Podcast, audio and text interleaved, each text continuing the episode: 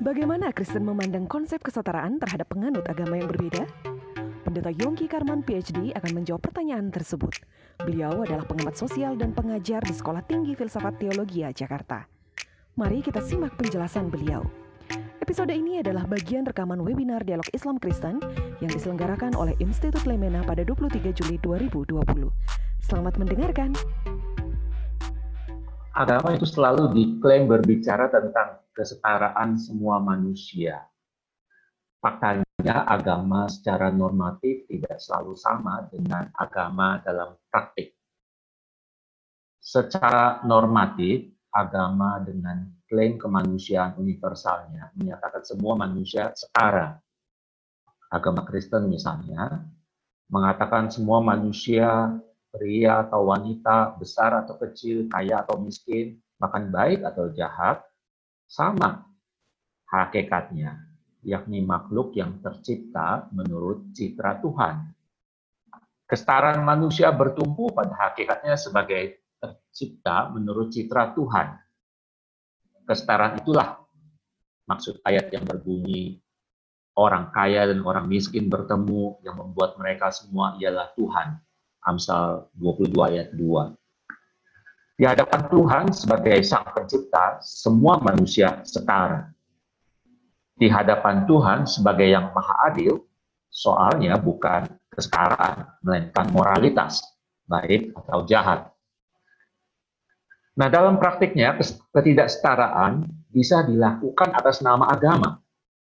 Itu berarti agama belum berhasil menuntaskan soal kesetaraan dalam praktik, yang menjadi lebih rumit ketika pejabat negara melakukan atau membiarkan tindakan diskriminatif di wilayah kekuasaannya, padahal konstitusi tidak diskriminatif. Untuk sementara kita kesampingkan faktor negara. Fokus kita adalah apakah agama bisa menjadi sebuah faktor ketidaksetaraan. ungkapan kasihilah sesamamu manusia sering dipandang sebagai khas agama Kristiani. Dalam praktiknya, bisa menimbulkan soal. Apa soalnya? Itu artinya ada yang termasuk sesama, ada yang tak termasuk sesama. Ketidaksetaraan pertama-tama adalah soal pikiran tentang siapa yang termasuk sesamaku dan siapa yang tak termasuk sesama. Inilah yang melatari dialog Yesus Kristus dengan seorang ahli hukum agama Yahudi. Ahli agama bertanya dalam rangka menguji sang guru, Tuanku guru, apa yang harus ku perbuat untuk memperoleh hidup yang kekal? Sang guru balik bertanya, apa yang tertulis dalam hukum agama? Jawab ahli agama dengan fasih. Kasihilah Tuhan Allahmu dengan segenap hatimu, dan dengan segenap jiwamu, dan dengan segenap kekuatanmu, dan dengan segenap akal budimu. Dan kasihilah sesamamu manusia seperti dirimu sendiri. Sang guru membenarkan. Perbuatlah demikian, maka akan hidup. Namun, ahli agama hendak membenarkan diri dengan bertanya lagi, siapakah sesamaku manusia? Keduanya pasti tidak asing dengan kaidah kencana, golden rule. Rabi Hillel yang sangat populer pada masa itu merumuskannya, apa yang kau sendiri tidak suka, janganlah kau perbuat kepada sesamamu. Secara positif, kaidah kencana diformulasikan Yesus segala sesuatu yang kamu kehendaki supaya orang berbuat kepadamu, perbuatlah demikian juga kepada mereka. Nah, dalam agama Yahudi, kaidah kencana bersumber dari hukum Taurat yang selengkapnya berbunyi, janganlah engkau menuntut balas dan janganlah menaruh dendam terhadap orang-orang sebangsamu, melainkan kasihilah sesamamu manusia seperti dirimu sendiri saya garis bawahi sebangsamu. Sebenarnya hukum Taurat ini sudah baik, mengasihi, Pertama-tama bukan sebatas emosi, melainkan mestilah suatu aksi. Emosi itu menyangkut rasa suka atau kurang suka, tapi aksi melampaui emosi, termasuk mengupayakan sesuatu yang baik untuk sesama yang tidak disukai. Mengasihi diri misalnya adalah suatu tindakan spontan mengupayakan segala sesuatu yang baik untuk diri sendiri, tidak menjahati diri sendiri. Dengan standar kasih seperti itu, orang Yahudi mengasihi sesama seperti diri sendiri, mengupayakan segala sesuatu yang baik untuk sesama, tidak menjahati sesama. Hanya saja kekurangan kaidah kencana ini, sesama yang dimaksud adalah yang sebangsa, seagama. Apabila seorang Israel dirugikan, dijahati, orang sebangsa tidak perlu menendam atau membalas dengan tindakan merugikan atau menjahatinya. Itulah yang tertulis dalam hukum Taurat. Merespons pertanyaan ahli agama itu, siapakah sesamaku manusia? sang guru bercerita, ada seorang Yahudi dalam perjalanan dari Yerusalem ke Jericho, jatuh ke tangan penyamun yang merampoknya, memukulinya, dan meninggalkannya dalam keadaan setengah mati. Kebetulan seorang imam Yahudi lewat di jalan itu dan melihat orang yang malang itu. Tetapi dia menyingkir ke seberang jalan dan terus berjalan. Kemudian lewatlah seorang Lewi, juga seorang Yahudi yang sehari-hari bertugas di bait suci. Melihat orang yang malang itu, reaksinya sama, menyingkir ke seberang jalan dan terus berjalan. Faktor sebangsa, seagama, ternyata tidak selalu cukup sebagai alasan untuk menolong. Akhirnya, lewat seorang Samaria yang tidak sebangsa, yang tidak seagama. Bahkan ada dendam kesumat turun-temurun di antara kedua suku bangsa itu, sehingga orang Yahudi dan orang Samaria tidak saling bertegur sapa.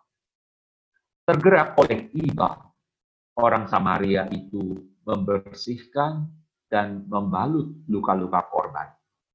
Masih belum cukup, dia membawa orang itu di atas keledai tunggangannya sendiri untuk dibawa ke tempat penginapan dan mendapat perawatan lebih lanjut.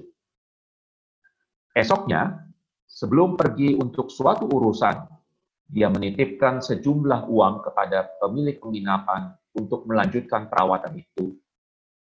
Dan semua kekurangan biaya akan digantinya sewaktu dia kembali. Sampai di situ cerita tidak berlanjut.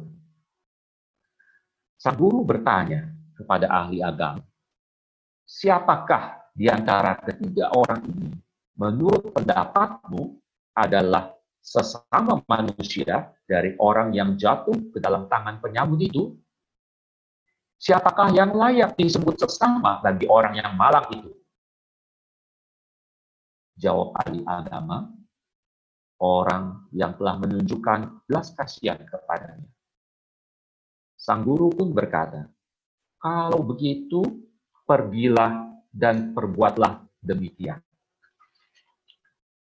Pertanyaan siapakah sesamaku yang memantik cerita ini mengalir dari mulut sang guru sampai akhir cerita tidak terjawab dengan definisi tentang sesama.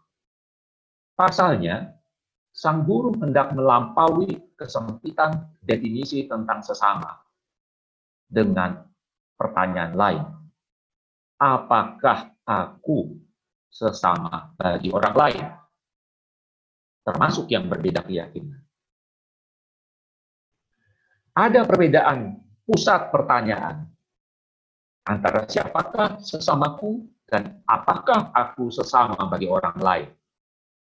Pusat pertanyaan siapakah sesamaku adalah diri sendiri sebuah pertanyaan sentripetal. Diri sendiri adalah penilai sekaligus penentu siapa saja orang lain yang kuanggap layak sebagai sesamaku.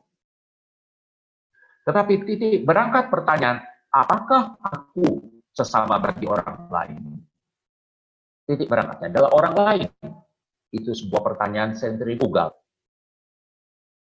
Orang lainlah penilai dan penentu apakah aku sudah menjadi sesamanya. Nah, melalui cerita di atas, sang guru mengingatkan bahwa faktor sebangsa dan seagama tak selalu cukup sebagai alasan untuk bertindak untuk menolong. Lingkaran sesama harus diperluas menjadi siapa saja, apa pun agama atau sukunya, siapa saja yang ada dalam jangkauanku. Ibu Bapak, saudara sekalian, persoalan kita dengan orang lain mungkin adalah siapakah sesamaku. Namun persoalan Tuhan dengan kita sekarang dan nanti adalah apakah aku sesama bagi orang lain? Apakah aku layak disebut sesama oleh orang lain? Pertanyaan, apakah aku sesama bagi orang lain akan terus mengejar sampai aku sudah menjadi sesama bagi orang lain, termasuk yang berbeda keyakinan. Harus diakui ada kontribusi agama monoteistik dengan klaim-klaim kebenaran absolutnya untuk problem ketidaksetaraan Sang guru di atas sadar benar problem itu dan tidak mau masuk perangkap ketidaksetaraan. Alih-alih menjawab pertanyaan, siapakah sesamaku? Dia mengajukan sebuah cara bertanya baru. Apakah aku sudah menjadi sesama bagi orang lain? Apakah aku sudah layak disebut sesama? Dan kalau itu yang selalu menjadi pertanyaan kita, setiap ketika berjumpa siapa saja, niscaya ketidaksetaraan menjadi soal kecil dalam kehidupan bermasyarakat sehari-hari. Terima kasih. Halo pendengar setia podcast Kentongan, jangan lupa untuk subscribe channel ini. Pastikan Anda mendapat notifikasi untuk setiap episode terbarunya. Sampai jumpa.